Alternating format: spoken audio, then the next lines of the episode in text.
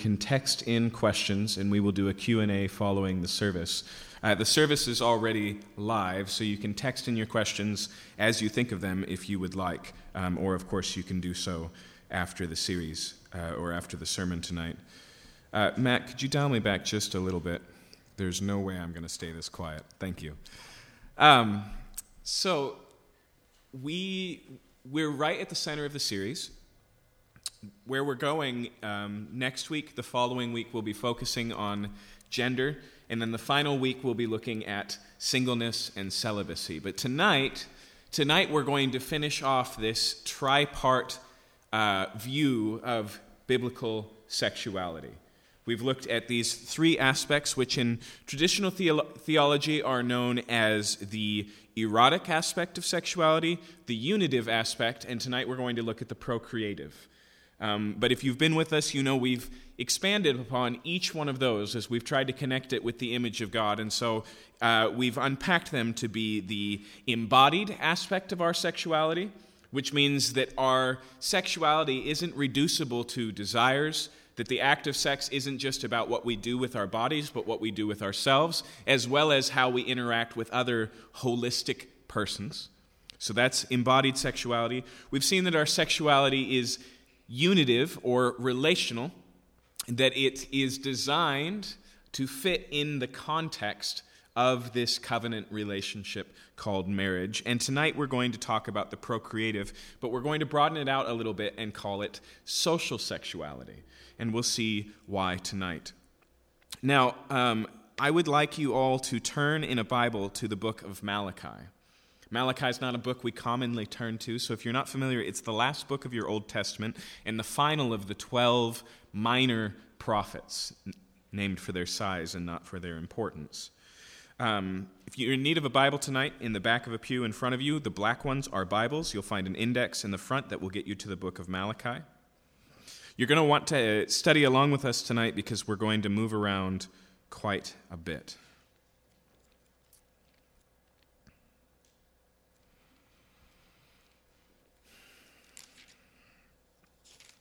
We're going to be in chapter 2 of Malachi to begin.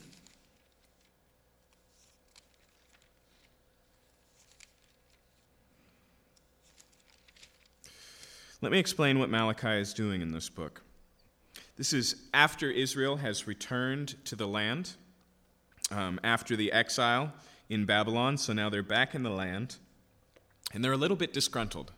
They're upset with God because they feel like they're going through all the motions of what it's supposed to be to worship God, and yet there's things that are clearly sour in their relationship. And so they're effectively trying to blame God for not keeping his promises. And Malachi is basically saying, You should probably take a second look at yourself. You are accusing God, but you should be accusing yourself. Specifically, what he's talking about here in chapter 2 is that it had become a broad practice of the men in Israel to divorce their wives. And if we put together the story with a couple of other Old Testament books, like the book of Ezra, at this time they were actually divorcing their Jewish wives to marry foreign women. Okay, so not just divorcing them, but specifically so that they could be free to marry foreign women. Um, but Malachi, in dealing with this and in pointing that, this out, in accusing them of this, actually gives a perfect summary to the things that we've learned about sexuality. And so as we read the passage tonight before we pray, I want, to, I want you to see if you can spot all three aspects the unitive, the procreative, and the erotic. I want you to see if all three, the embodied, like we talked about, the relational, and tonight the social, see how they're all mentioned in here. Um, let's go ahead and pick up in verse 14. Um, he says that God doesn't favor your offerings, verse 14, but you say, Why does he not? Because the Lord was witness between you and the wife of your youth, to whom you have been faithless, though she is your companion and your wife by covenant. Did he not make them one with a portion of the Spirit in their union? And what was the one God seeking? Godly offspring. Let's pray.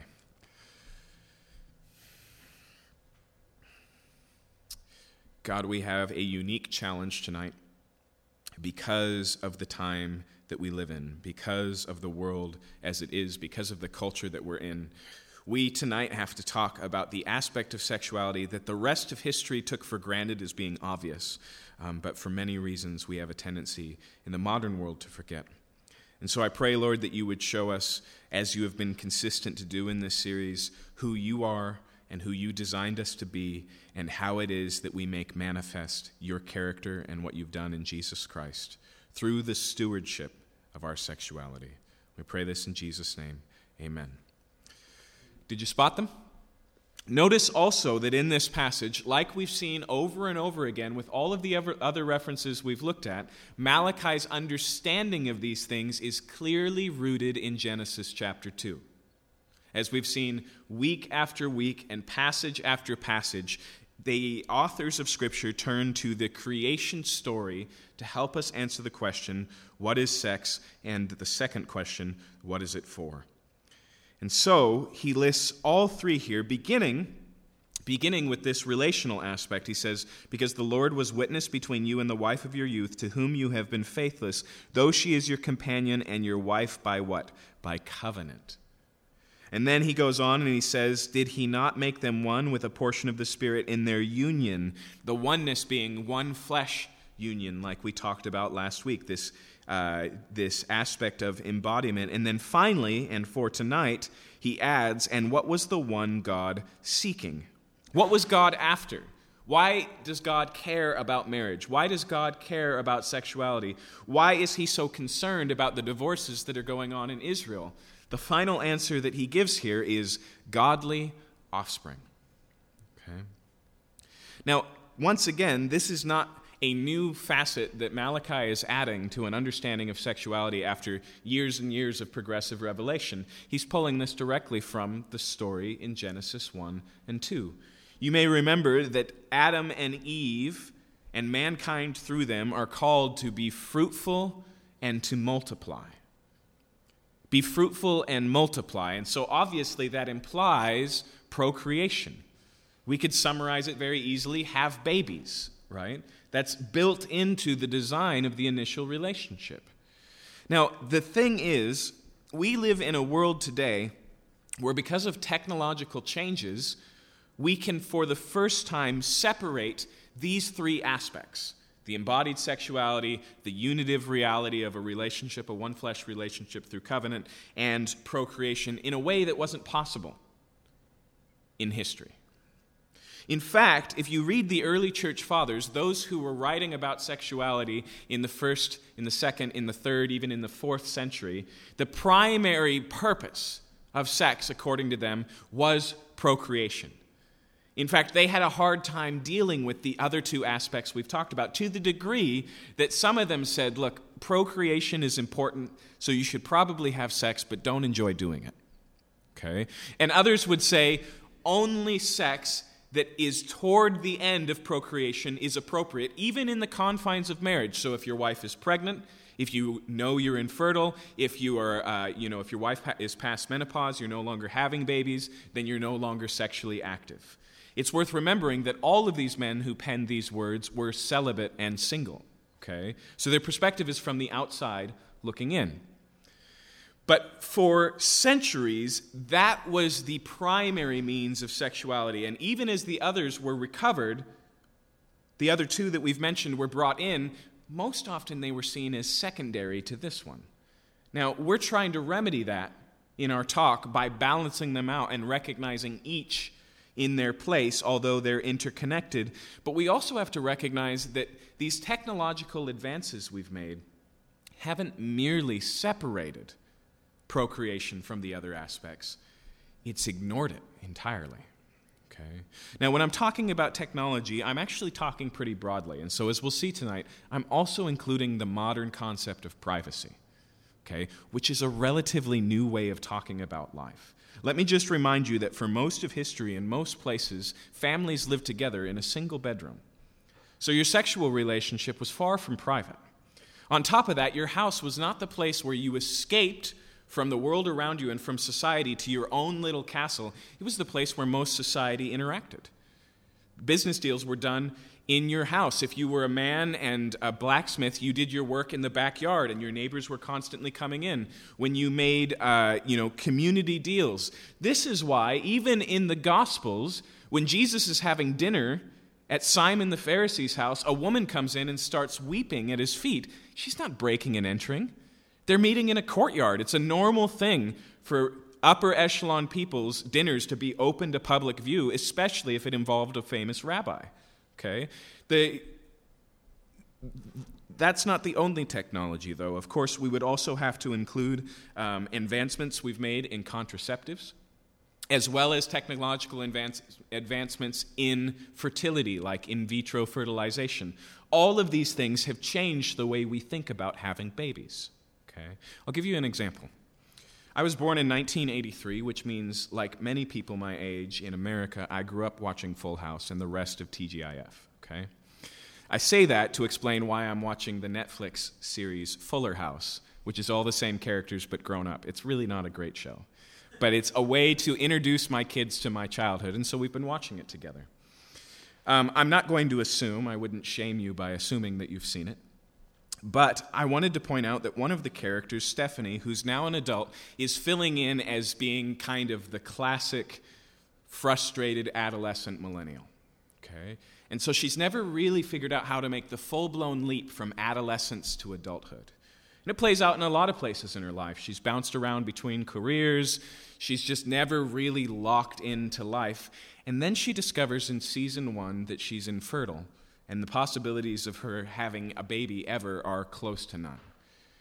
And so she deals with the pain of this, but in the second season, due to the suggestion of another character, she goes to look in again with another fertility doctor, and they say, actually, although your womb is irreparably damaged, you do have some good eggs left. And so you'd have to operate fast and you'd have to work now, but through a surrogate mother and a sperm donor, you can still have a child, but we'd need to act now. Now, what happens next is unheard of for most of history, and all I want to press is the novelness of where we've gotten technologically. She then starts to consider sperm donors and look for a surrogate apart from, apart from, in fact, directly excluding her committed relationship boyfriend, whose relationship I would assume, it's never stated or shown, but I would assume is sexual. In fact, she doesn't want to have this conversation with him because it's such a big responsibility to invite him into parenthood. And so, see there how the conversation of having a child is completely separate from the conversation of a sexual relationship or a marriage relationship or a committed relationship. I don't bring this up to, you know, to shake my finger uh, at the world, but just to point out how unique this is, how different it is historically. Okay? Now, that being said, I also think we live in a day and age where science fiction and science often get confused. And so I want to remind you that despite the fact that there is a lot of things we can do technologically that change the game in that world, there's still some things we can't do. Okay? Scientifically, as of what you could go and do right now, you still need a woman's egg and a man's sperm to make a baby. Okay? Not only that, but you can only make a baby from one woman's egg or, and one man's sperm. We have no way to splice two men's sperm together genetically so that they're equal parts of the father. Even if you involve a surrogate mother, um, there's still got to be an egg donor. There's a lot of things involved in these things. But although we may be able to clone sheep, we've yet to adapt this technology to human life. And I think it's worth pointing out, okay, that effectively it's not the reality of birth that's changed, but its association with a sexual union, with an act of sex, with a sexual relationship. That's what's changed. Okay? Now, I bring that up tonight because we have to actually work to think about the relationship between sex and procreation. What was assumed and natural and almost unavoidable for most of history is now a separate conversation entirely. And so we have to do extra work tonight to reconnect those aspects. Now, as we're going to see, sex and having babies is more than just a byproduct. Okay? And that's, yeah, I mean, at the very least, pregnancy is not an STD. Okay? But more importantly, it's not merely a byproduct, it is actually closer in relationship to the sexual union than that. In fact, it helps us to understand the significance of the sexual union. Now, one of the books that I've read in the last few years in preparation for this series is called What is Marriage? And it was initially a long form article written for the Harvard Journal of Law and Policy. And in it, Sherif Girgis and a couple of other authors argue for continuing to see marriage in what they call the conjugal view.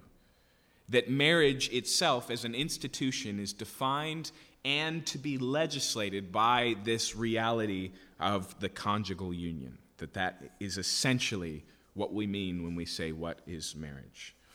Now, in this part of the book, they're trying to show the relationship between having a baby and having sex. And I find it to be incredibly helpful for us in understanding what the Bible is talking about here. I'd like to read to you a couple of excerpts. This is what they say Marriage requires exclusivity with respect to sex to a certain kind of bodily union. But what makes sex special? Our bodies can touch and interact in all sorts of ways, so why can sexual union make two people one body? Or one flesh, to cite an ancient Hebrew scripture and a concept central to many legal and philosophical traditions about marriage. Why can it do this as nothing else can? Start with a more familiar case. Something about your organs, your heart, your stomach, your lungs, makes them one body, one organic substance. But what? It's not that they are all together in space. Rocks in a pile do not make one mineral substance. Nor is it their shared genetic code. Identical twins have roughly one code, but not one body. A transplant patient's heart is part of his body, but differently coded. No, what makes for unity is common action, activity towards common ends. Two things are parts of a greater whole, and they're one if they act as one, and if they act as one, they act as one if they coordinate towards one end that encompasses them both. In short, then, your organs are one body because they're coordinated for a single biological purpose of the whole that they form together. In other words, sustaining your biological life. Just so, for two individuals to unite organically, their bodies must coordinate towards a common biological end of the whole that they form together. Here's the point that they're making that what makes two people one flesh, what's unique about the sexual act in the context of marriage, is that biologically you become one because biologically you move towards the same end, which is having a child. Now, they go on to clarify that you don't have to achieve that end to achieve the unity. Okay? So, in other words, this is true of an infertile couple. This is true of a couple using uh, even contraceptives. This is true in general of the act because physically your bodies are working in tandem towards the same goal, whether it's achieved or not. Okay? Now, I know that's not generally a way that we think about sexuality, and there's still a lot of questions that we could ask here, but they continue, and I'd like to continue reading. This is what they say. The idea that we're trying to explain is not that the relationship of marriage and the comprehensive good of rearing children always go together. It's that, like a ball and socket, they fit together. That family life specially enriches marriage, that marriage is especially apt for family life, which shapes its norms. A more promising way to explain this connection between marriage and family life is to consider how other bonds are specially related to certain goods via certain activities. Ordinary friendships, for example, are unions of minds and wills by which each friend comes to know and seeks the other good. So they are sealed, friends are most obviously and truly befriending, in conversations and common pursuits. Scholarly relationships are most embodied in joint inquiry, discovery, and publication. Drama troupes in rehearsals and shows. There is a parallel, in other words, between the common good to which any bond is ordered and the activity that most embodies it to be clear, it's not just that certain activities symbolize the fact that a relationship is of this and that type, they partly make it so. A baseball team does not just show the world what it is through practice and games. Rather, playing the game is how teammates make themselves more truly what they've committed to being together. Okay? What I want to highlight there is what they say at the end that this act doesn't just symbolize the union, it partly makes it so. Okay? There are, as we saw last week, a lot of ways that two people can share life. And what's unique about the marriage relationship as envisioned in, Bible, in the Bible is it's a sharing of all life. Okay? A full exposure and vulnerability, a knowing and being known. But the biological union towards the end of procreation is uniquely sharing biologically in a way that no other relationship and no other physical act with another person is. Okay? And so we really can't talk about the unitive nature of sexuality without recognizing the procreative aspect. Okay? But we can lay out all this on the table, and we can recognize that this is a part of sexuality. In fact, it's not a part that's unique to human sexuality, is it? Procreation or reproduction is encoded into all life. And many other forms of animal life also share a male female sexual union that produces offspring, whether through an egg or through an embryo, uh, uh, whether, whether you know, involving like mammals, um, procreation closer to ours, or like birds' eggs. There's differences. We also know of animals um, that reproduce asexually in different ways. Okay? But remember that this reality of procreation is bound up bound up in God creating us in the image of God, right? It has something to do with who God is. And so we have to ask ourselves why? Why is procreation so closely related to sex? Is God fully capable of creating human beings without the act of sex? Absolutely. Not only is that where the story begins, as he forms Adam out of the ground and Eve asexually right out of his side, but also, Jesus' birth avoids this natural and normal process of a sexual union between two adults, right? That's what makes it a virgin birth. So, why the correlation between these two things? See, this is bound up in the statement that God makes in Genesis chapter 2, verse 18, one that we've revisited multiple times. When God looks at Adam and says, It's not good for man to be alone. Okay? We need to read that through the lenses of what we've already seen. First, it's not good for man, Adam, to be alone because there's no female. And it's male and female that were created in the image of God that are needed to reflect his character. And so, male alone is incomplete, insufficient, not enough, unfinished. But also, we can look at that story and its fulfillment and read it's not good for man to be alone and see it in the second one that what he needs specifically is a companion. And so God brings not just a woman, but a wife. But even those two realities encoded into that statement do not satisfy the full weight of the meaning of that it is not good. What we need to recognize is that it is not good that man should be alone, is bound in its biggest and broadest sense in the calling that Adam has been given to rule and have dominion over the earth and to be fruitful and multiply. In other words, Adam's problem is not just singleness, it's solitude. And what he needs is not a spouse, but a community. In fact, if you keep reading the story, that's exactly what happens, right? We go from Adam to Adam and Eve to Adam and Eve and babies, and then it grows on into a city by the end of chapter 4. There's this move, this trajectory in Scripture from the two initial parents, one taken from the side of the other. So the one man at the beginning, all the way through to society, to culture. The idea there of, of uh, fruitfulness is more than just babies, it's community, it's society, it's culture, it's all of these things. In fact, when you get to the end of the book of Revelation, what do you find? Do you find private suites for individual salvations of particular people? No, you find a mass of every tribe and tongue representing all worldly cultures who have become one family in Jesus Christ. Okay? The Bible ends with a city, even though it begins with a garden. That's significant. What we're saying tonight is that this, this aspect of procreation doesn't just symbolize that need, it partly makes it so. It partly moves in its fulfillment. Like what his marriage points to. It's not just that in the desire for children, we also find a desire for more than just a companion, But in procreation, we actually add to human beings as a whole. We create community. In fact, let me just point out to you the obvious that there is no community for Adam and Eve apart from having children. Right? That's where it begins. Now, this is why I've labeled this aspect as social sexuality. Because you don't merely need a relationship with somebody of the opposite sex. You don't merely need a sexual relationship. It is not good for a man to be alone applies you need a family, you need community, you need society.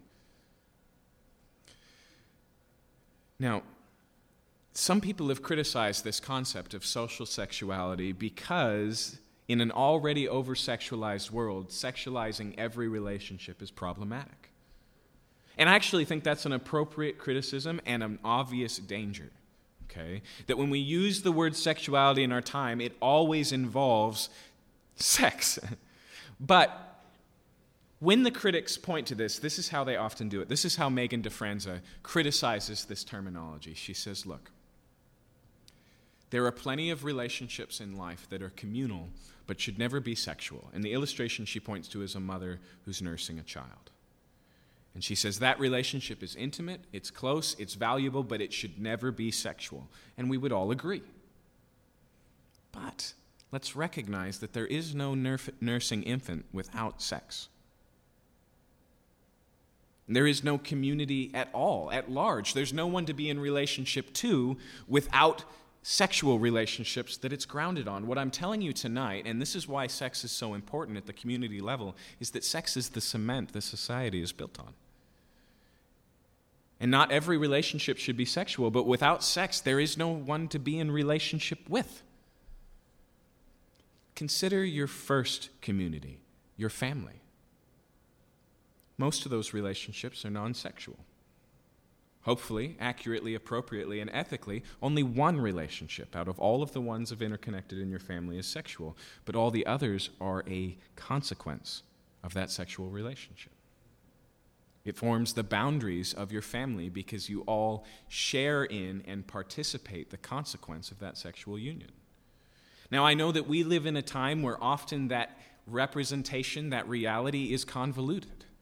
And so your brothers and sisters are only half brothers and sisters, or you one of your parents is out of the picture, or maybe you're not the consequence of a sexual relationship, but a single unrelationship sexual union, and you've never even met the other participant. All of those things can be true, but remember what the authors of What is Marriage point out. The issue isn't that these things always go together, it's that they're uniquely fitted to go together. Here's what I'm saying. I'm not merely saying that the marriage relationship should point beyond itself, although I think that should be obvious. Okay? That what God envisions for marriage is not you finding a person and then moving alone to an island and finding some sort of satisfaction in your privacy.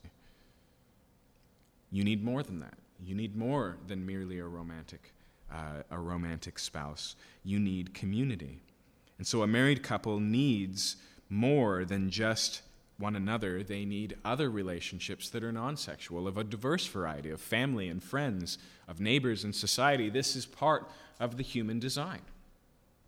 But it is worth pointing out, even tonight, that in all the ways that a married couple should participate in and even benefit society at large, having children is a unique unique to the marriage relationship, unique to the sexual union relationship, uniquely biological participation in community, moving towards that end. Now, we need to make a few clarifications. Okay?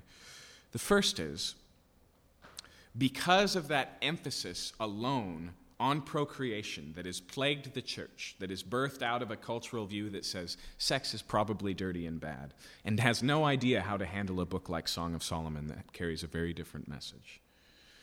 Since that's the case, there is still a common ethic in procreation that basically says each and every sexual act is only properly righteous, ethical, and Christian if it's, in the words of the Catholic Church, quote, open to conception that every sexual act over the course of a relationship, one by one, individually, is to be filtered through this thing. Is it currently open to conception? Now, one of the problems with that view is it has a hard time dealing with sex where conception is not possible, like when a woman is already pregnant, like uh, when, uh, when you know your spouse is infertile, like when you are past your childbearing years. Now, the Catholic Church would just point out and go, but we do have stories of places where God has gone outside of the confines of nature and given elderly couples children, made infertile couples fertile. And that's absolutely true. But I would argue that the way the Bible talks about these things, what it's really saying is that this relationship, this relationship that involves sex, the relationship should be open to conception. And I would say it's very difficult to remove that from what the Bible envisions. And this is another place where we butt up against the standards of our culture. I'll tell you honestly, in my own conversations with people, both inside and outside the church, there are many couples who are married and are reluctant to bring children into a world like this. They feel like to do so would be irresponsible. Or maybe they look at our burgeoning human population and they don't want to add to the mess. In fact, every once in a while, I, having five children, get an askance look because I'm part of the problem. Those things are part of our culture, but we must remember both that God created procreation with a purpose and that He also blessed them in the giving. He didn't just say, Be fruitful and multiply. It says, And He blessed them and said, Be fruitful and multiply. In fact, the Bible maintains and sustains that children are indeed a blessing from the Lord. In fact, this is an important note to make. The sexual union, in and of itself, doesn't make a baby. It's a relatively nuanced process. And the Bible constantly recognizes the fact that even though we participate in procreation through the sexual union, it's God who gives the child. But in saying so, it also reminds us that children are a blessing. That God's not the, merely the giver, but the children are gifts. And it's easy for us to neglect or to forget that in our modern world. And so, for example, just by way of illustration, Psalm 127 speaks of children this way. Don't worry about turning there because I'm just going to read it as soon as I arrive. But here's what it says in verse 3 Behold, children are a heritage from the Lord, the fruit of the womb, a reward. Like arrows in the hands of a warrior are children of one's youth. Blessed is the man who fills his quiver with them. He shall not be put to shame when he speaks with his enemies in the gate. Children are indeed a blessing. Now, clearly that brings up the question of contraception. And we're not going to talk about now, but I would be glad to talk about it in the Q&A. Because I do think we have to take those realities that we've presented and then go, okay, now what about this reality of technology? Okay? Technology inherently falls into one of three camps. Some technology is morally neutral, like a scalpel. It can be used for good, can be used for evil. It's just a tool, right?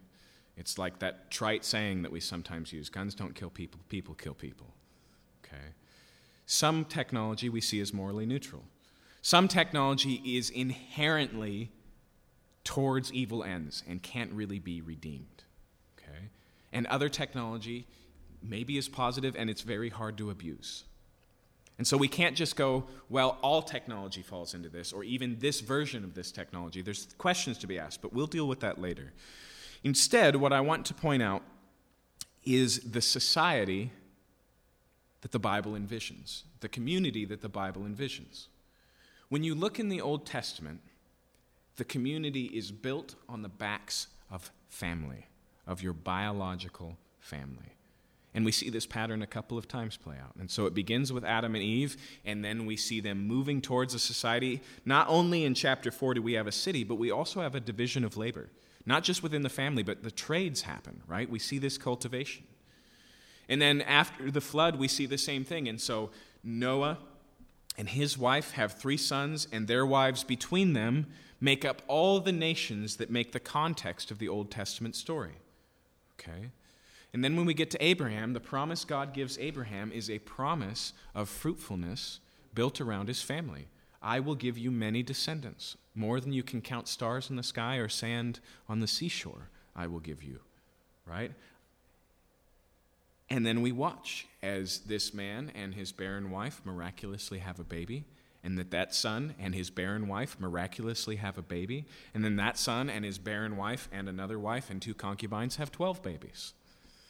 And through that, we get the 12 tribes and then the nation of Israel. And the story follows this single family through the entire Old Testament. And if you read the Old Testament, you will see that having babies is a big deal. And for, it's for a couple of reasons. Okay? One is fruitfulness for Abraham's family is built into the promise, it's what God is doing. The second is what God has promised Israel is inherently future tense. And so, how do you as an individual participate in that future hope? By passing on your line so that your children are there with front row tickets. Okay? And then, third, if you read the covenant that God makes with Israel, barrenness or fruitfulness is a measurement of faithfulness. It's one of the ways that the nation will know that they've strayed from God, is that they will no longer be as fruitful biologically as they were. They'll start to experience infertility and infanticide and, the, and things like this. Whereas if they follow the Lord, it says in the end of Deuteronomy, they will be abundantly fruitful in having babies. And so, for the Jewish mind, infertility was seen as a curse. In fact, by the days of Jesus, many rabbis advocated that infertility was grounds for divorce because these things were so important. And so we see this emphasis on family in the Old Testament. But we don't find the same emphasis in the New Testament. In fact, although I do have concerns about our modern culture being anti children, or making children a necessary aspect of self fulfillment making children about me instead of what the Bible says, actually the first thing pressing beyond your romantic relationship, the first thing that is essentially and wholly other, right? A move towards community and other people. Um, but we also have to recognize that we don't live in a homogenous culture. America has a whole lot of real estate. And what's developed in this whole lot of real estate is no longer a unified worldview, but one that is constantly and consistently divided in its perspective. So we have to own up to the fact that there is another portion that also gets it wrong in a different way. And oftentimes that portion exists within the church and it idolizes the family. It says that Christianity is ultimately a religion of family values. And one of the ways I know that this has gone sideways is because they try and remake Jesus in their image. And trying to make Jesus all about family values is tremendously difficult. For those of you who know your Gospels, just take a moment and reflect on the words and the works of Jesus and find your family values. Now, granted, Jesus loved children. In fact, not only did he say, Don't turn them away from me, but bring them to me, but he also said, Anyone who wants to be a part of my kingdom must become like them. He criticized the Pharisees for not supporting their families, their parents in particular, in their old age, and instead making that gift a gift for God. Whatever it is, is Corban. But outside of recognizing those things, the majority of the times that Jesus references family do not fit our family as ultimate paradigm. Remember that this is Jesus who never married or had children. Surprisingly unique for a 30 plus year old man in Israel. Remember that Jesus when his own mother and brothers came looking for him and as he was talking to his disciples and somebody came from the door because it was so crowded they couldn't even get in and said your mother and your brothers are here. And he said who is my mother and my brothers? Those who do the will of the lord. Remember this is jesus who called people to such radical discipleship. He said unless you hate your mother or your father or your brother or your sister you cannot be my disciple. Remember that this is jesus when the man who came to him said I will follow you after I bury my father. He said, Let the dead bury their dead. As for you, you come and follow me. In fact, we see this continuing in the New Testament church. And so by the time we get to the letters of Paul, he's not merely accepting, but advocating singleness as a beneficial option for Christians. If you're unaware of this fact, the Jews believed that be fruitful and multiply in Genesis 1:27 was actually a commandment, one of the 613 that all Jewish men were required to fulfill. Rabbis were com- commonly saying things like, if you do not have children, you are not yet a man. And Paul looks fully, fully grown up in that camp, fully familiar with the scriptures, and he says, Those of you who aren't married should consider remaining so. When we read that, we read that as being abstaining from sex. The big ticket item in a Jewish mind would have been abstaining from having children. In fact, nowhere in the New Testament do we find a repeated call for procreation. Nowhere. Kids are assumed, and so we have in Colossians and Ephesians in the household codes explanations of how parents should treat their children and how children should treat their parents. But this call to be fruitful and multiply, to have babies, is missing. We have to understand the significance of the story God tells and what changes in Jesus to understand how we apply this tonight to ourselves. What God envisions in It's Not Good for Man to being, be alone being fulfilled. Turn to the book of Galatians.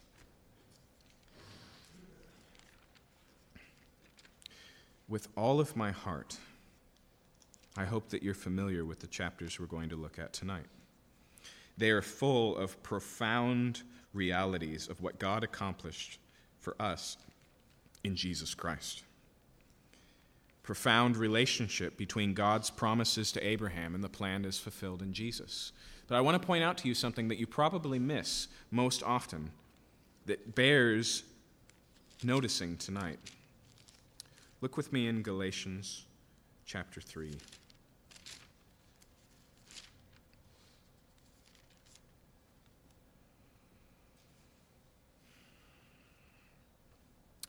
And Paul here is going back to the same place where the nation of Israel begins, with the promises made to Abraham. And read what he says in verse 16. Now, the promises were made to Abraham and to his offspring. It does not say to his offsprings, plural, referring to many, but referring to one, and to your offspring, who is Christ. This is what he says. He says that all of the promises that were given to Abraham were ultimately given to his seed, and he's not talking about the nation of Israel, but somebody singularly Jesus. Now, this still shows why procreation was significant in the Old Testament. Because by having a baby, your baby might be the promised one. And we see that expectation in the Old Testament. And so, right after the initial promise that God would set things right through the seed of a woman in Genesis chapter 3, Eve has a baby named Cain. And do you know what she says? She says, I've received a man who is the Lord. That's what it says literally there in the Hebrew. Now, she was wrong. Cain wasn't Jesus, he was a murderer. But the expectation was there. Later on, Noah's father, Lamech, when Noah is born, he says, Ah, here is one who will give people rest. Looking back on the curse and the toil and these types of things. Now, he was wrong. Instead, his son was the sole survivor with his family of a worldwide flood, of the judgment of God. But the expectation was there. And Paul recognizes rightly here that the Messiah has come. And so the promises were given directly to him. So, what does this mean for us?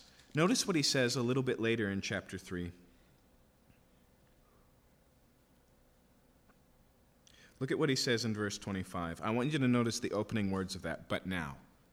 Okay, then a promise was given anticipation, expectation, waiting for fulfillment, waiting for the one to come. But now, it says here in verse 25, now that faith has come, we're no longer under a guardian, for in Christ Jesus you are all sons of God through faith.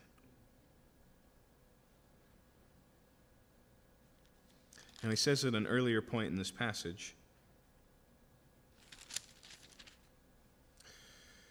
that through these promises given to Jesus, we are grafted in to Abraham's family. In fact, look, look at what he says, continuing in verse 27. For as many of you have been baptized into Christ, have put on Christ, there's neither Jew nor Greek, there's neither slave nor free, there's neither male nor female, for you're all one in Christ Jesus. And if you're Christ, then you are Abraham's offsprings, heirs according to the promise.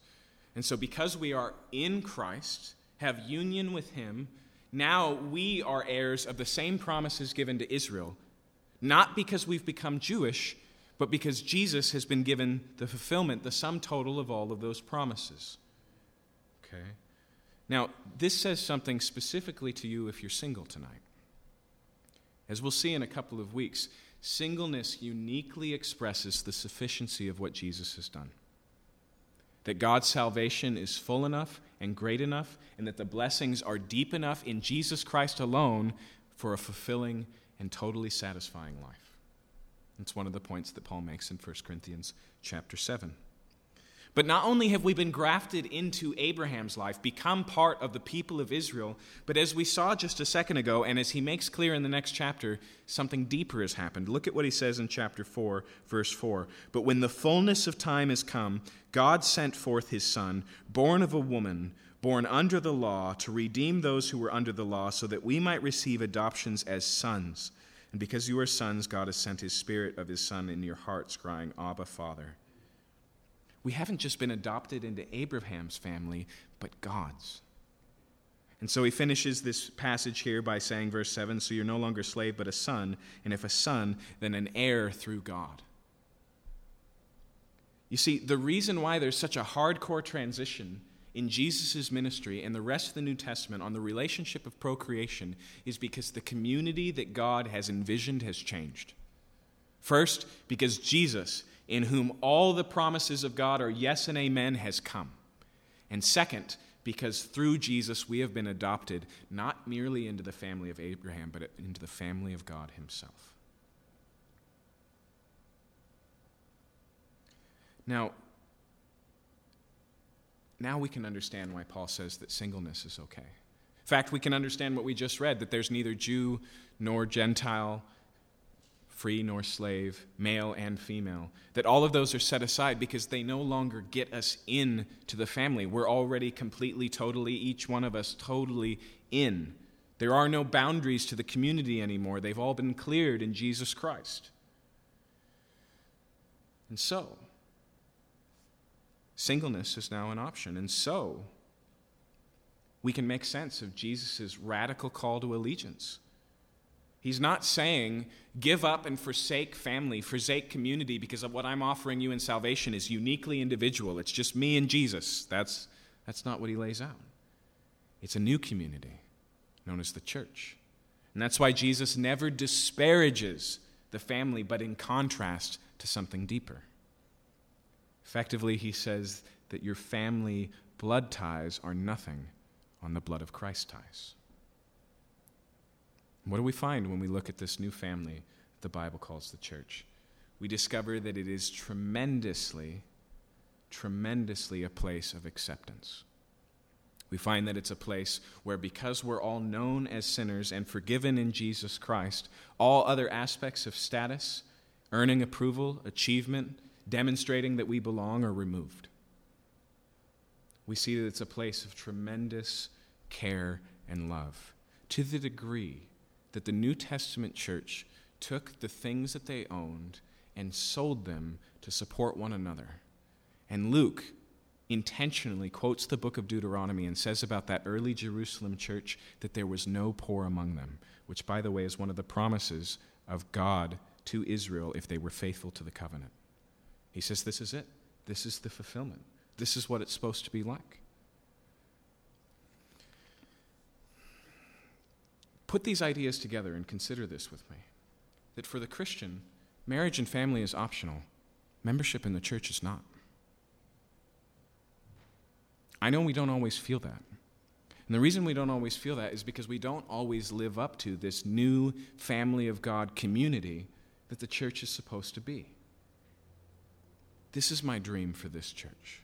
This is my dream for the church.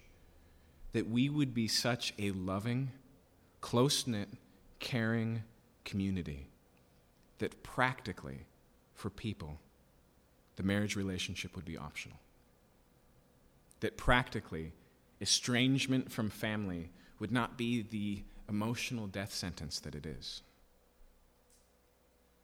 In fact, Jesus points out Jesus points out that these realities of what the church is supposed to be and being grafted into God's family and all becoming one family. In fact, the New Testament goes further. It doesn't just say that we're merely brothers and sisters, although it does say that. Read 1 Timothy chapter 5. It says that we're one body, and many members. It stresses a closer relationship than even the relationship we have with family. One that our organs share is what we have in Jesus Christ. But Jesus himself makes clear that this is a specifically important truth for those whose discipleship and following Jesus cost them relationship. Listen to what he says here in Mark chapter 10.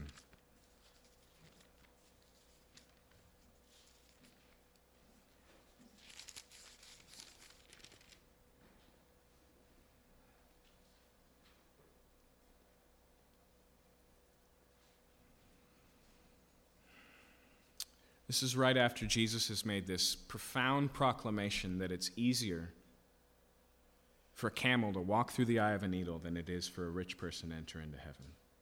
He's talking about the cost of discipleship. That you have to disconnect with your identity, with your wealth, and step away from it. And Peter can't miss out on the opportunity to remind Jesus that they've left things behind. Listen to how Jesus responds. Verse 27 Jesus looked at them and said, With man it's impossible, but not with God, for all things are possible with God. And Peter began to say, See, we've left everything and followed you. And Jesus said, Truly I say to you, there's no one who's left his house, or brothers, or sisters, or mother, or father, or children, or lands for my sake and for the gospel, who will not receive a hundredfold now in this time houses and brothers and sisters and mothers and children and lands with persecutions, and in the age to come, eternal life. That stuff he's talking about, that great family, is not just a heavenly reality. He says, and after that, eternal life. What is the church supposed to be like? It's to be a father to the fatherless, a family to those without family. There are occasions where Jesus draws such a difficult line in the sand that when it's crossed, it's isolating, it's separating. Jesus himself said, Look, don't think that I came to bring peace, but a sword, a sword that cuts through the household and divides parents and children. That reality is true, and in our time, it's truer than ever. But the church is to be such a family that they gain more. The church is not a consolation prize to those who are estranged. It's the real community that God envisioned to be a full reality of love. And what does this have to do with the image of God?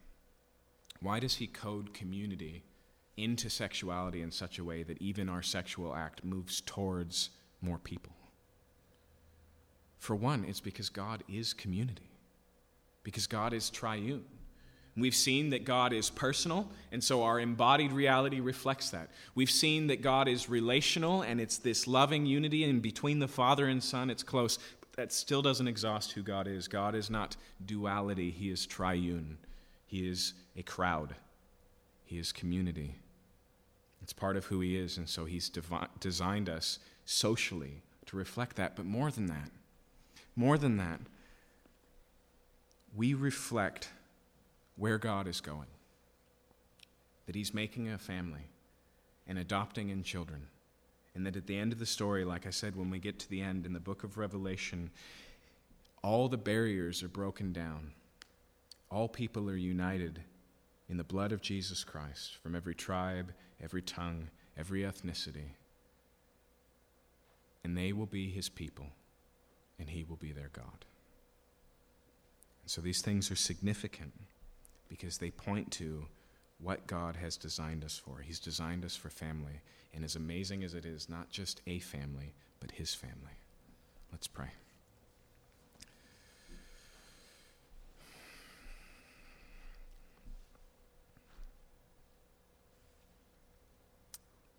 God, I know that there's two truths that dog us tonight, two brute facts of history. One is that our families are not what they should be.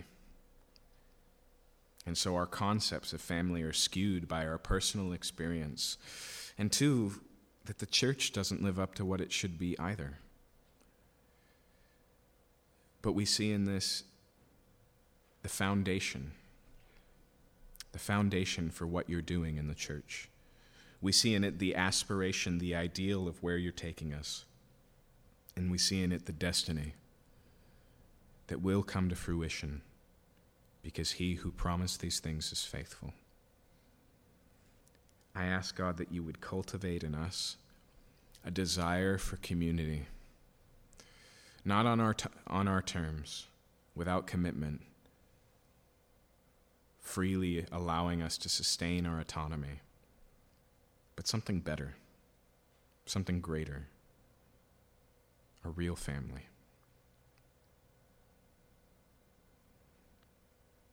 I pray, Lord, for those who are married and those who will be married, who will have to have conversations and considerations about children.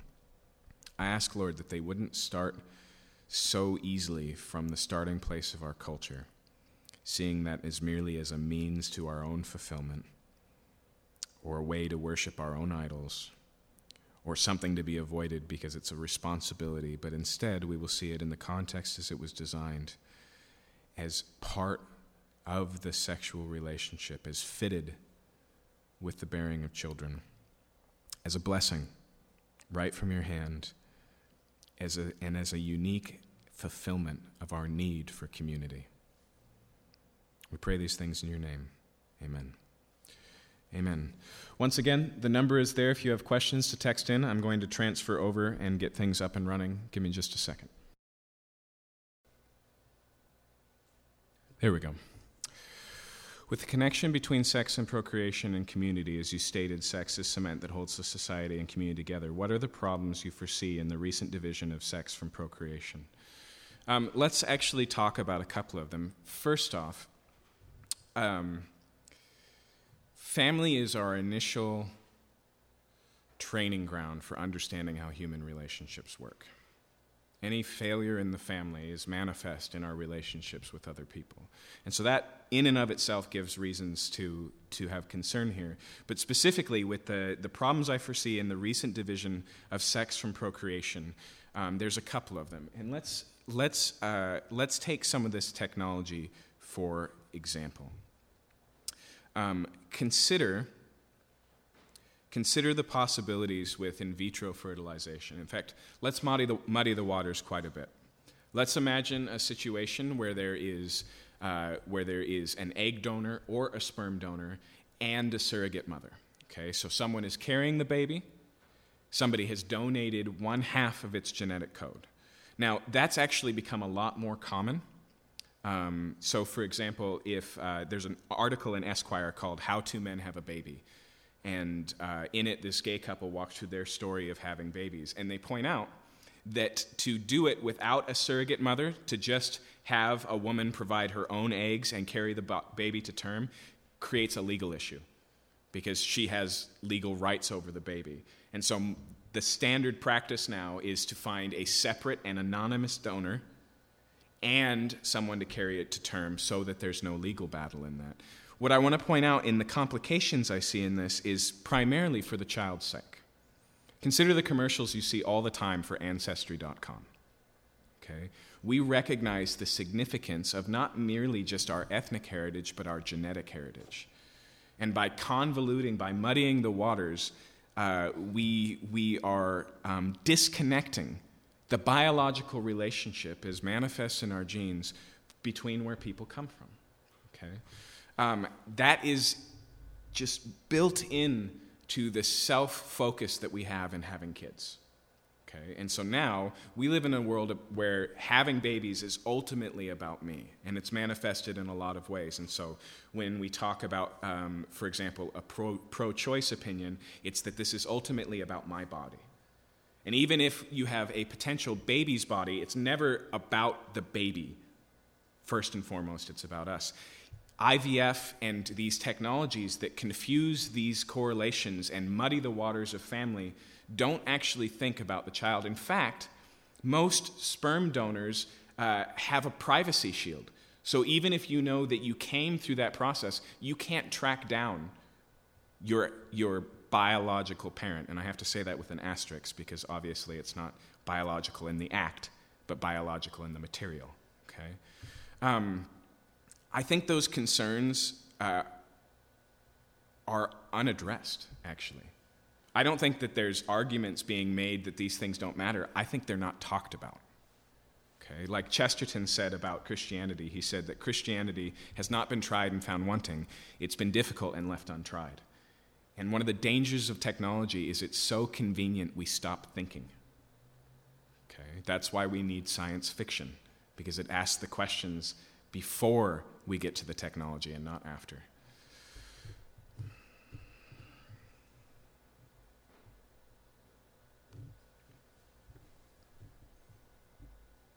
As we become more content with Jesus and joyous apart from circumstances, how much can we expect desire for romantic relationship to recede? I think this is a really good question, and I want to just add one other thing. Um, so, this emphasizes what a relationship with Jesus does in our life, which tilts the scales, right? What does Paul say in Philippians? Everything else that used to matter to me, I count as rubbish in comparison to knowing Christ. That's true. But what we're talking about tonight is more significant than that. It's not just because you have a relationship with Jesus, it's also because you have this community, the church. And I think that's essentially important because singleness is not a call to be alone, period. Even if it's a God given gift, it's not a call to isolation. It's still a call to community, just community apart from marriage. Okay? And so we have to keep that on the table when we answer this.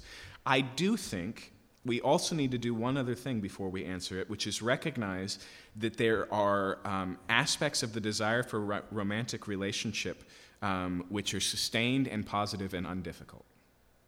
And then there are other ones that are sustained and very difficult.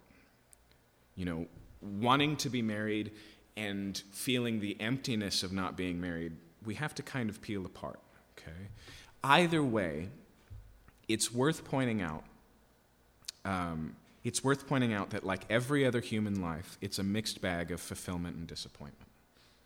And we have to watch out for this mistake of thinking that married people are naturally more fulfilled than single people. Um, because the truth is, there's a lot of people who feel stuck in difficult marriages, who have to wrestle with things that they thought would no longer be a part of their life, who feel tremendously alone in the presence of their spouse. These are real things, okay?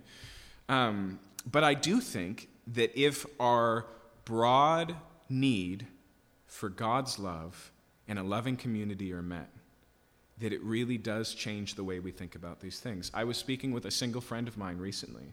Um, she's, she's a little bit older in her singleness, and she started to at least weigh the possibility that marriage is not in the cards for her. And she'd like to get married. But she was telling me about this guy that she is currently dating. And she said, You know what? because of this church, because of the relationship I have here, I just don't feel like so much is riding on this relationship. I think she's feeling something real. Okay? Um, but, but even our longings are good when they're unfulfilled because they point to real things. Like we've been talking about this series, you may never have a husband on earth, but with the rest of the church, you have a husband in heaven. And although although uh, that doesn't deny the beauty of the marriage relationship, it does put it in its setting, it does put it in its context, it does help us to see it as penultimate.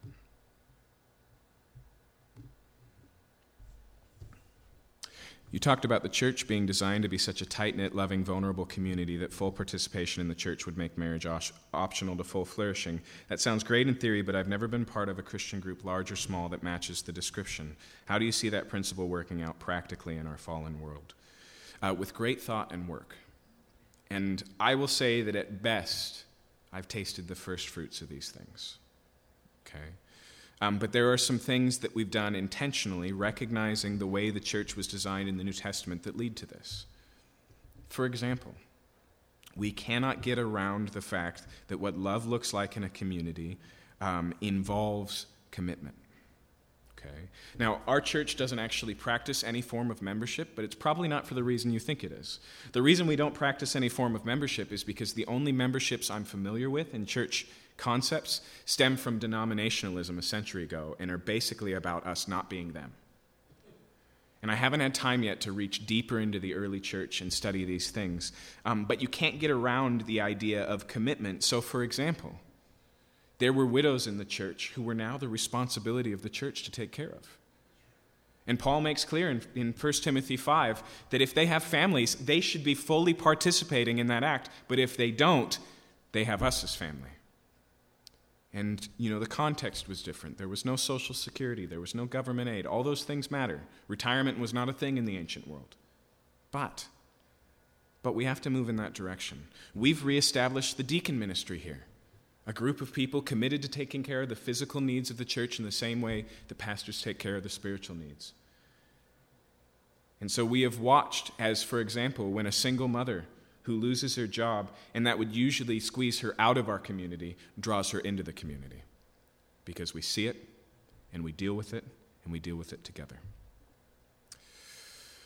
Um, I will tell you that another part, and this is not fun, is that if a community is going to be vulnerable, somebody has to lead in vulnerability.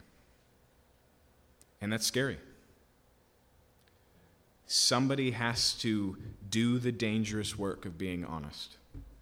And many of us have probably encountered occasions where that does not go well.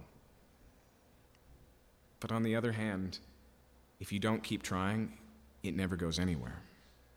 For this relationship to exist, there has to be leading in vulnerability. And the advantage of our church is that we've got a lot that makes us vulnerable. And so it's kept these things in the light. And I'll tell you frankly, as a pastor, every once in a while, I'll realize that I can't think of anything going wrong in my church, and I get really nervous. Because I know how life works. It's not that things are going well, it's that things are being hidden. And so there's a spiritual aspect to that, and we try and really walk in what First John calls us to, to walk in the light. If you say you have no sin, you're a liar and do not practice truth. But when you walk in the light, you have fellowship with God and with one another. That means honesty.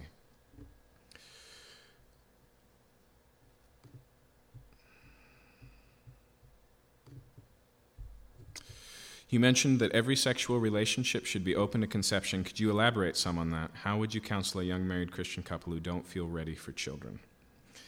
I think there is such a thing as responsible childbearing okay? Let me tell you my own story just to give some image on this. Um, my son was born about as soon as one can be born after marriage. Um, and then my second son followed a year and two weeks after. So almost as close as they could be together. Now, for my wife, this is what that meant. It meant that for two and a half years, she was hormonally different than her normal self, whether she was pregnant or nursing or pregnant again or nursing. Um, and so, with, with my second born, she had a severe postpartum depression. And one of the things that was weighing on her the heaviest was what if we get pregnant again? Now, at the time, I had some concerns about the pill and certain forms of birth control, um, but I was also concerned for my wife, and we'd never done our due diligence and looked for ourselves. And so, so I said, okay, this is what we're going to do. We're going to put you on the pill, and then we're going to do some research, and we're going to figure this out. And as I researched the pill, I discovered that there are reasons for a Christian who believes that life begins with conception to be concerned about the pill. The pill works primarily in three different ways, and the third one is that it creates uh, a slippery uh, surface to the uterine lining. So, if an egg was fertilized, it wouldn't stick. Now, we have no way to test of those three versions how often it gets to stage three, but it's potentially abortive. In fact, I went to our physician and I said, This is my understanding of how the pill works. Is this correct? And she said, Yes. While we were doing that, we also discovered something known as natural family planning. And I want to be clear here that that's not the same thing as the rhythm method. But natural family planning is what we used for the rest of responsibly having our children, basically every two years following when we started having children for all of our girls. Um, and it was a great form of contraception. But here's what I liked about it First off, it involved no chemicals or substances or textures or textiles or anything, okay?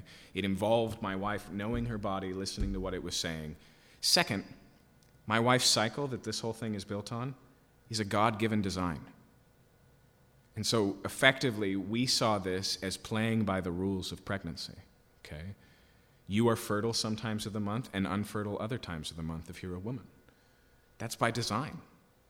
Okay? And so, so all of that to say that I think there is a way, for us anyways, where, anyways, there was a way to say, we are open to children, just not yet.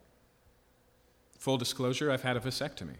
We are open to children, and we have five of them. We feel like that's enough. Okay? Um, those are decisions of conscience that should be considered. Um, but I do want to press against, and I've met married couples whose reasons they don't feel ready are bad reasons. Because they have some sort of a gold at the end of the rainbow vision of where you need to get to in life before you can responsibly have kids.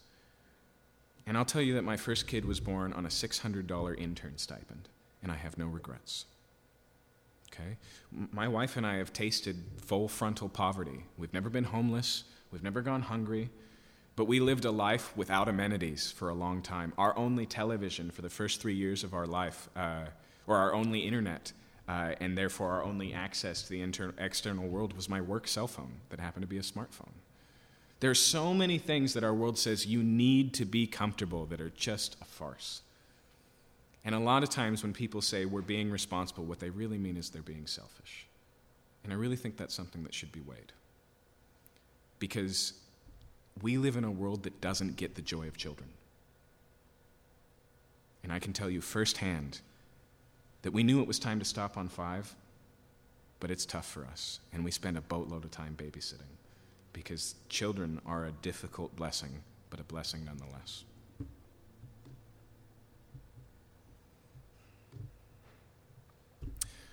Hi, we just started attending this church and really appreciate the fact that you're welcoming questions. Here's my question God created us in his image. How do you reconcile this verse with modern Darwin point of view as in opposition with the creationist one sent by an agnostic who's been attending the church for the last three years, or specifically attending church? Um, so, instead of trying to explain a creationist versus Darwinian viewpoint tonight, um, what I'd like to do instead is, is talk about the um, philosophy of Darwinian evolution and not the science. And the challenge that I would present uh, to this question is that if you take a full on Darwinian viewpoint of uh, as a philosophy. So, not just scientifically, this is how we got here, but this explains all there is. Okay? The problem you have with that is not merely, not merely that it causes us to question our sexual ethic, it causes us to question any significant meaning in life if the explanation for life and its meaning is merely biological, then there is no greater meaning. And so the, the idea here that God created us in his image is a profound one to be considered by the modern world in the same way it was in the ancient world, but for different reasons. In the ancient world, this concept of the image of God was a common one for royalty. Kings were created in the image of God, they reflected his image. And the Bible unilaterally applied this to all human life and challenged that belief and said, no, all human life is significantly connected to God. The view in most worlds of most humans' lives was a view of slavery, that you were subject to the arbitrary gods of life, that you were just a mere mortal on the coils of the world, right? And they were somehow ruling over. It's only the Christian viewpoint that anciently gives a dignity to mankind and a value to it. In the modern world, the Darwinian viewpoint does the same thing. It makes us a slave not to some abject, arbitrary gods, but a slave to our genes, a slave to our chemical, chemicals, a slave to cause and effect and consequence in perpetuity. If that's all there is, then love is no longer significant. Ethics is no longer significant. In fact, it's Darwinian evolution that has led to eugenic philosophies of survival of the fittest, not just being nature, but ethic. And so it's very difficult to say survival of the fittest, that evolution is all there is, that passing on the genes is most important, and say rape is bad in the same breath. And I'm just going to assume, whoever this asker is, that they are seeking because they're unsatisfied. And we can talk about the science any other time but I think that's enough for, for now. Did Adam and Eve and their children procreate the earth, or were there others? Okay. This is similar to a question uh, that comes up all the time, which is basically where did Cain get his wife? Right? The story tells us we have Adam and Eve, and then there's Cain, and he kills he kills Abel, and then he goes off and he starts a civilization which involves a wife clearly the implied biblical answer is that this is one of his sisters. Now, side note, I'm not really sure that a non-Christian viewpoint can get aside from get around this reality. Biologically, even from a Darwinian viewpoint, I think we still have to begin with two people having sex. Okay? And then those people's offspring having sex. I don't think we really get away with that, get away from that. But the second thing uh, to keep in mind uh, is, is that the, the negative genetics we've observed of what we would call incest um, are technically, genetically, a different game than what we're talking about in the first few generations of a biological form. Like I said, it's, it's essentialist. There's no getting away from it. If there's only two, then those two and their offspring procreate to create more. That's just the way it works. Um, now, the other thing I hear in this is, or were there others, is this back door for some Christians that says, maybe, maybe Adam and Eve are significant founders of humans, but not all humans. In other words, maybe we can graft the Genesis story into an evolutionary standpoint, um, and it's just an origin of Homo sapien, but not all origin. Maybe that's how we can answer that. The biggest challenge is Romans 5, which basically says that your sinful reality as a human being, the fact not just that you're a sinner and therefore you sin, but that you sin because you're a sinner, is rooted in the fact that you were in Adam. That he is our first parents, that we all trace our lineage to the same person and his wife who was created out of his side. Um, and so, so these are ideas that are easy to abandon um, but difficult to sustain from a biblical perspective. For the same sex attracted, are they just resigned to a celibate life? What do they do with this apparent, quote, cross that they have to bear their whole life, namely burning with passion with no relief? Is this just a consequence of the fall, um, looking to consummation as the only respite? Okay. Um, first, a few things. When we look at the things we've learned in the last, through, last three weeks, we see that a monogamous same sex relationship still fall short of what the Bible envisions for the relationship it's talking about. And so we saw that sexuality should be embodied, and that means male and female. And the same sex relationship doesn't recognize that aspect physically. Um, we saw that in a committed covenant relationship, that because that's the smallest aspect of what community is, it needs both male and female, and that complementarity of male and female is part of what it means for Adam to be completed by a wife. Um, not because she's another, but because she's another suitable to him because she's uniquely corresponding. Um, and then, as we saw tonight, procreation is an aspect of how sex was designed, and that's something that only operates uh, and is uniquely fitted with heterosexual sex. Also, it's worth pointing out that the Bible, um, when it does mention same sex relationship and action, maintains a negative point of view.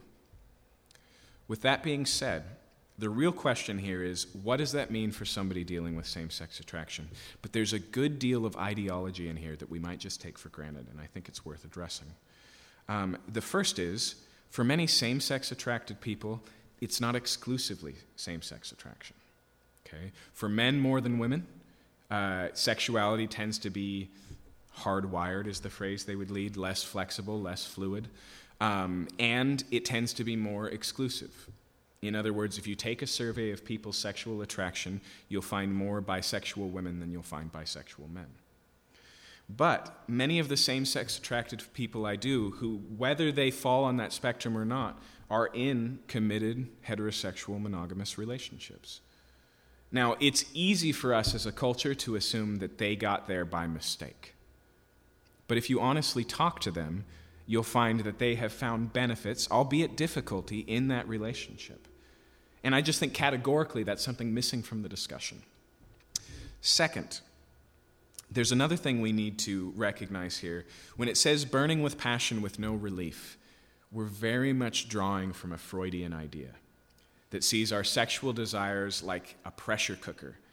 And if they're not dealt with, then we will deal with them in some negative way. Okay? Once again, that's a relatively modern idea. Now, it is worth mentioning that Paul counsels people to get married if they, quote, burn with passion. And I'm not trying to throw that reality under the bus, but I do think we need to recognize that that reality is true of all people. Outside of marriage, all people, widowed or single or never married, uh, that those, uh, those have to be unexpressed and that that's doable and feasible, and I would say even fulfilling. And once again, I just say, look at Jesus. I spoke with a man a while ago, and he said, Well, don't you think. Don't you think that in biblical times people got married so much earlier this wasn't such a pressing issue? And I would say absolutely. But men in Roman and Jewish times generally got married in their late 20s or early 30s. Okay, there was still a large period of adulthood uh, post puberty that was undealt with, and yet the ethic was the same. Now, the other thing I would mention is that, in a sense, yes, I think the Bible calls them to, to bear the cost of this, but it doesn't call them to bear it alone.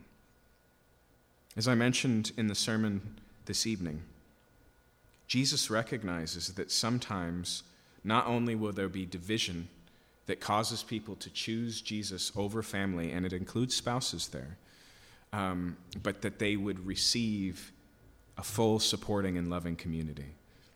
And I'll speak to you who maintain a traditional sexual ethic on this issue and are part of a church. If we can't be a church of that kind of love, then yes, we are condemning the same sex attracted to a terrible life. We have to be a community that carries that burden with them, that eases it for it. I would say that about singles as well. The church has spent too much time over the last few decades upholding marriage to the degree that singleness was second class citizen status. And that it was only something that people pass through until they get married. And if you haven't got married, the church's advice for you is just wait, or even worse, get your act together, or these types of things um, we have to have room for singles to be loved and full participants in the community of Christ, or these things, of course, are going to ring hollow and difficult because that's not how they were designed.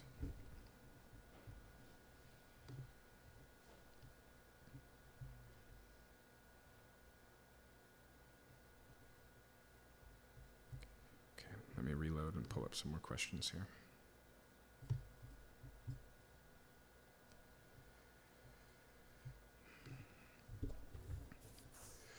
Can it be okay for a married Christian couple not to desire children? Can marriage without having children be God's will? Now, I want to answer that second question first because we have to recognize if God is the giver of children, then some couples he doesn't give children to. So we have to maintain a yes in that answer. And that can be okay, and it can also be terribly difficult.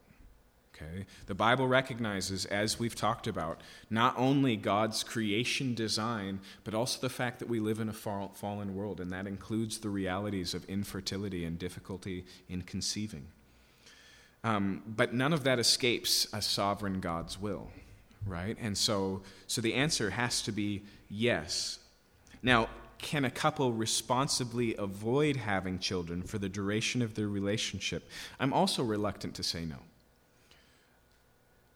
if if Paul recognizes that singleness can be a primary benefit to the kingdom because it doesn't involve the difficulties, entanglements, and distractions of family life, I'm open to the idea that some couples are called to such circumstances that, um, that it would create hardship to bring children along, and that that position, say on a very difficult mission field, may have some permanency to it that would continue to answer that in the affirmative.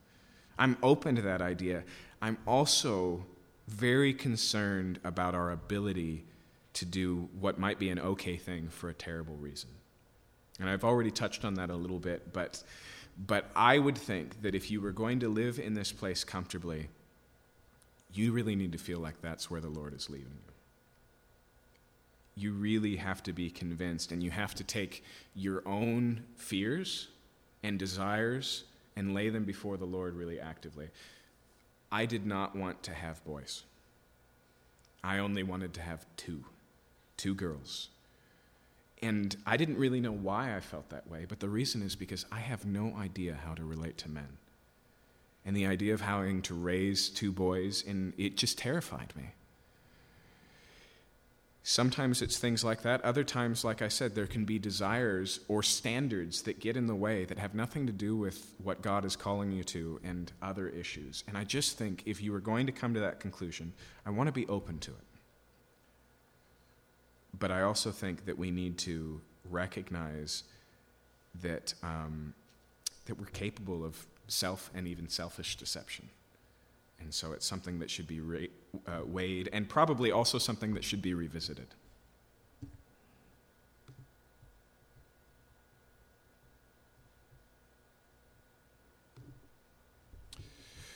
Given your assertion that the church at large should move towards a deeper, fuller expression of family, how should we now move towards this understanding? Is, this not, is not this understanding at the heart of the gospel itself? Absolutely, it is. Um, this this idea that Jesus died for the church um, is, is clearly at the heart of the gospel. Um, and it's, it, we need to be clear here this is not community for community's sake. Dietrich Bonhoeffer is right in pointing out that the greatest threat to community is those who are aspiring to create it. Okay? But we are all connected, united in what Jesus has done for us, and that cultivates community. And that doesn't mean that we have no activeness, that we just passively receive that. We have to participate in it. Um, but I think one of the ways that we see this being handled in the New Testament is directly in the context of what God has done in Jesus Christ. And so the New Testament constantly calls us to be generous with one another. That, like I said, is one of the features we see. The outstanding feature that Luke constantly highlights in the book of Acts about the church is that they shared their possessions with one another drastically. It's hard to escape that. Um, when he speaks of that issue and calls for it, he does it in the grounds of the gospel. And he says, Why do we share? Why are we generous one, with one another? Why should you send money to this church in Jerusalem that you've never met? And this is what he says Don't forget that he who was rich, Jesus, became poor so that you, being poor, might become rich. The greater we understand what God has done for us in Jesus Christ, the more it frees us up to show that self same sacrificial love for other people. Okay? Um, and so I think one of the ways we do this is that we meditate on the gospel, but we also have to do it in the context the New Testament does it, which is communal. Do you realize that most of the commands given in the New Testament epistles are given in the plural? They're not given to you, they're given to the church. Sooner or later, you have to recognize that we cannot be Christians without fulfilling the constant one another's of Scripture. And so we have to read it not just that Jesus died for me as an individual to be my friend, my buddy, and provide me salvation, but Jesus died for this community, the church, um, and that we participate in the body. Um,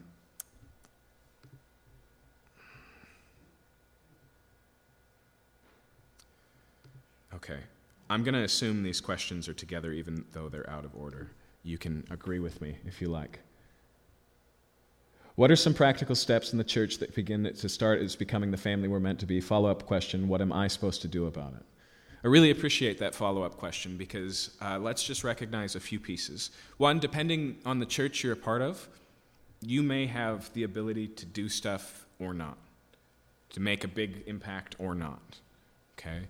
Um, Second, what we're talking about, if it's one another, involves all participation.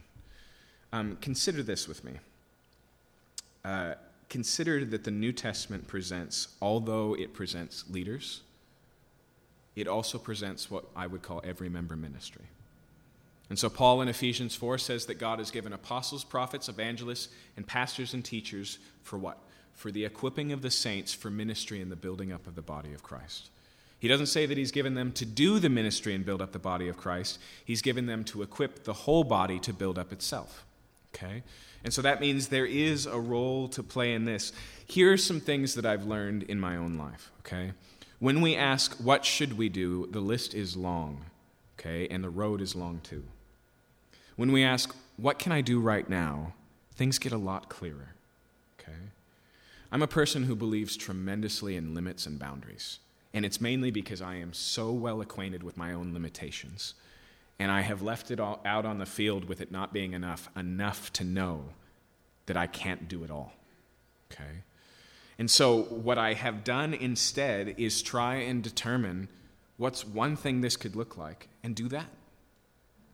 And so, for example, and I don't think she'd mind me sharing this, but I, I mentioned a friend of mine who's single in the church. My family's effectively adopted her, and she's adopted us. We have regular meals with her. We've invited her on vacations. She takes my kids out, uh, you know, to go see plays in town. Uh, I meet with her regularly for walks, and we talk. Okay. Um, there's too many single people in my church for me to do that with everybody. In fact, I'm overwhelmed by the 70 person body our church is in even just trying to know all of them enough to feel like I'm their pastor. But I think we can all take steps in this direction just to say, you know, who is my neighbor? What does it look like to be a loving family and take steps in those directions? Uh, another one that I'll mention that I've learned practically is that there's two things that go into being a family, which is room and habit. Okay? And they have to be together. There has to be space for relationship to be formed. It's not a switch that we just throw on and off. It has to grow naturally, it has to give time. But the best way for it to grow is through habit or rhythm. Okay? And so, just like your family that you grow to know because you see them every day and can't escape it, developing rhythms of community where you intentionally say, We're going to get together, and you don't have to have a strong agenda, but we're going to get together regularly and consistently. That's the place where love and family thrives and where community grows. And so, um, so this isn't going to ever be satisfying if you just come up with a single event and pull it off and then sit down to assess and go, there we go, I'm done. That's not what we're talking about. We're talking about relationship and deeper and deeper, right? And so, so I would encourage you to find a way to give room and then give it a rhythm.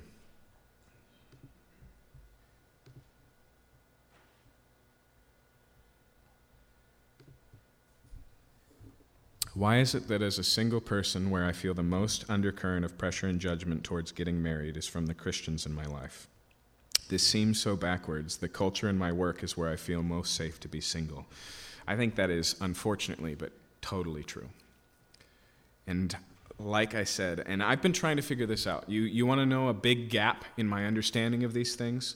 There's a book by Derrick Sherwin Bailey called Sexual Relations and Christian Thought. And that might be the British tile because I actually own it in American localized and British. I didn't realize it was the same book until 70 pages in.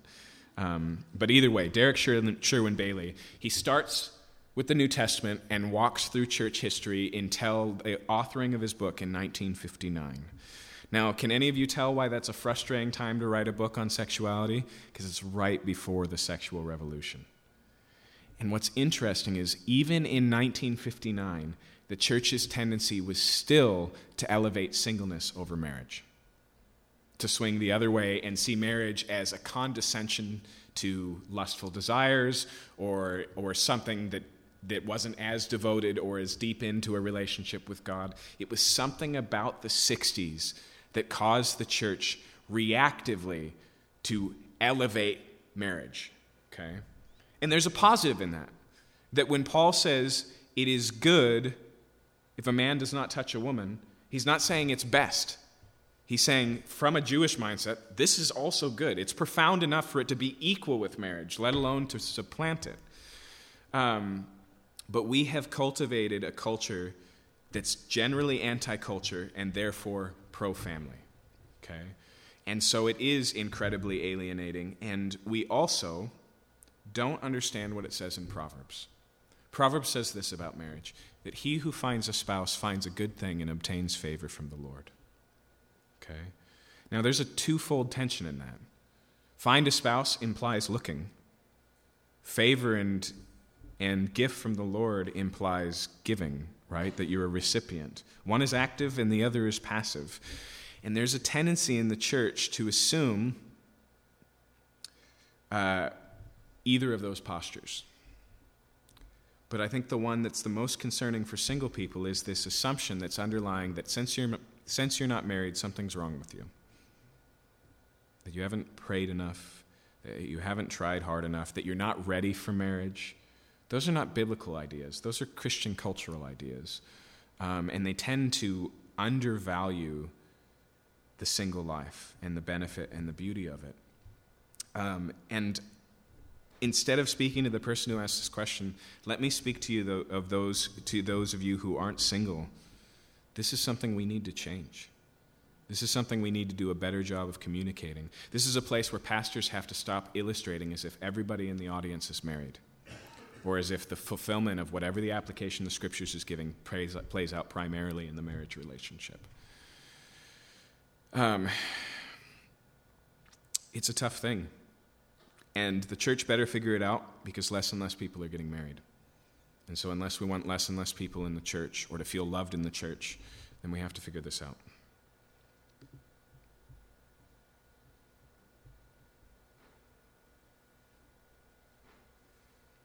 Okay, there's a related question here. Let's see if I can put it up in order.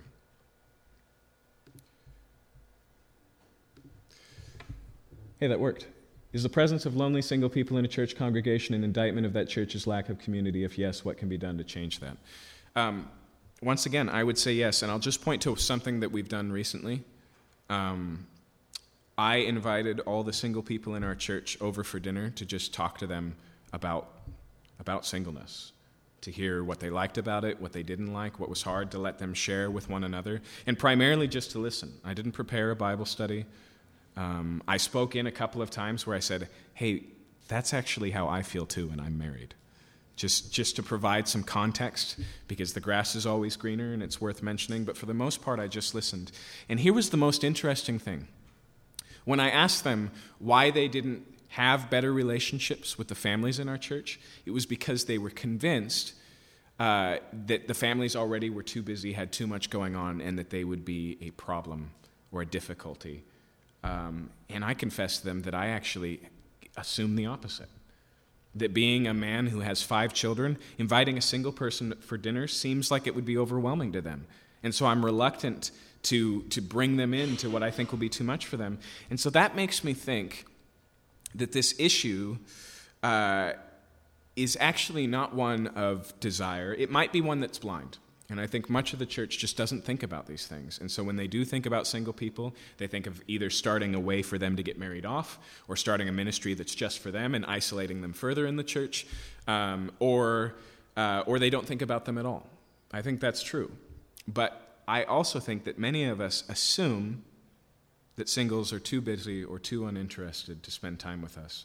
Um, and my experience in talking with them is they share the same assumptions, and the best way to overcome it is to just stop believing them. Um, and so, so I think that's enough on that topic. Let's see if we've got any more here. It's 9:13, so I'll take either one or two more. Let's see what we've got. Side note, if I didn't answer your question yet tonight, I will text you a response this week. Okay, let me refresh here.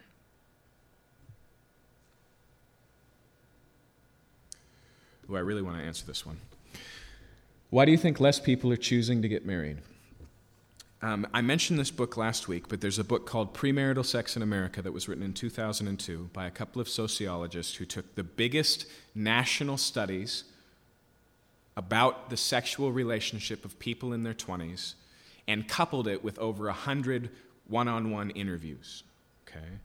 And what they found is what people believed about how sex worked in America and how it actually worked on paper were two different worlds apart. In fact, they finished the book with 10 modern myths about sexuality. It's a very interesting read, and I assume, even though it's more than a decade old, it's still applicable. If anything, we've gone further in that direction, not in a new direction entirely. Um, but what was interesting in that book is that they do present the studies of less people getting married, but they argue it's not because marriage is undervalued, but still holds such a high regard in our society. In other words, people don't get married primarily because they don't want to get divorced. And so they realize the seriousness of the marriage commitment and they're afraid to enter in unprepared.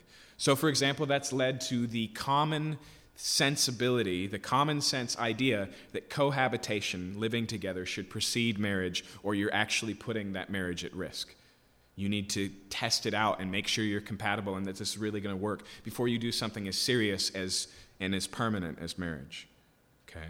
Now, one of the things that um, that uh, premarital sex in America points out is that the studies show that cohabitation makes your relationship more likely to fail not less.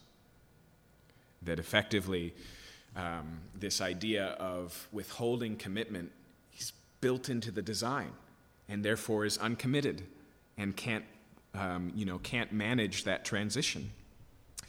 Um, but I think it's worth mentioning here that marriage still matters to people. That, the, that as an institution, although there are those today who are, are advocating or futuristically calling for a new way of relating that's aside from marriage, that's a relatively new and minor minority. It seems, according to this study, that most people are choosing not to get married because they think that marriage is such a big deal and they're afraid to screw it up. And let's be honest, many of them have hands on experience. If 50% of couples in the US get divorced, then half of these people navigating their own marriage are the children of divorce. And obviously, that changes the way that you view these things. Okay, last one, and then we'll close for the night. Oh, I put it up backwards. Hold on, I think I can fix that.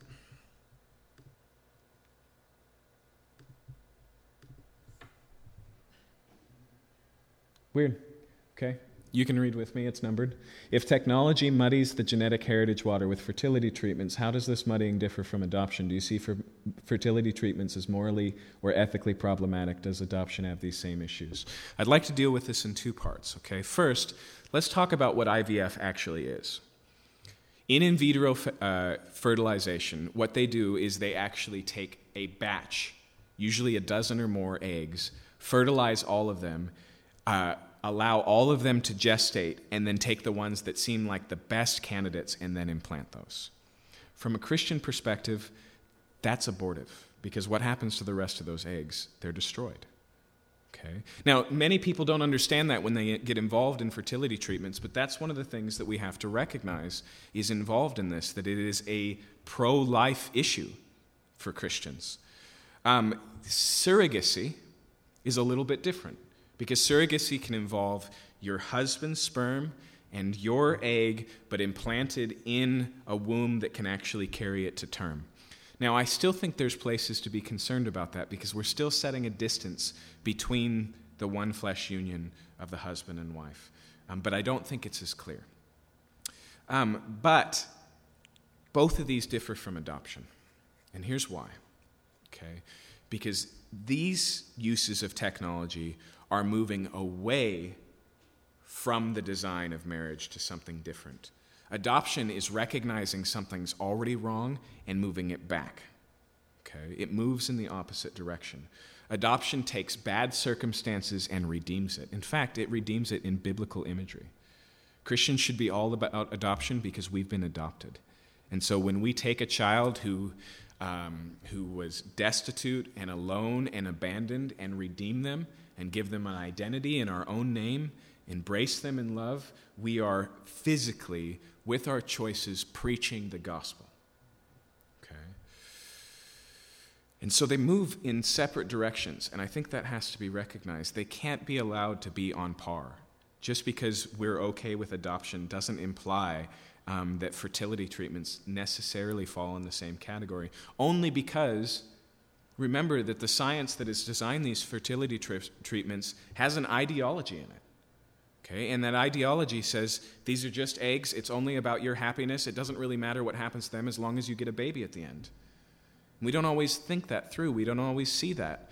Um, but, but what we're talking about here tonight uh, is different. And it's worth recognizing here that infertility is, is a terrible thing. If anything, it's something where the application of not just rejoice with those who rejoice, like when we celebrate the birth of a baby, but weep with those who weep, should apply to the church. It should be a manifestation of how we love one another. Um, but because of adoption and because of the family and the church, there's a whole lot of that. I know it's different because it's not your baby, because it didn't come from your body. I know that's different, but there's a lot of that value that can be had uh, within the church and within community and within adoption. Um, and so I think those things need to be kept in mind. I'm sure you guys are as tired as I am. So we'll go ahead and stop there for the night. As far as I can tell, that's the end of all of our fresh questions as well. Let me pray for us and I'll let you go.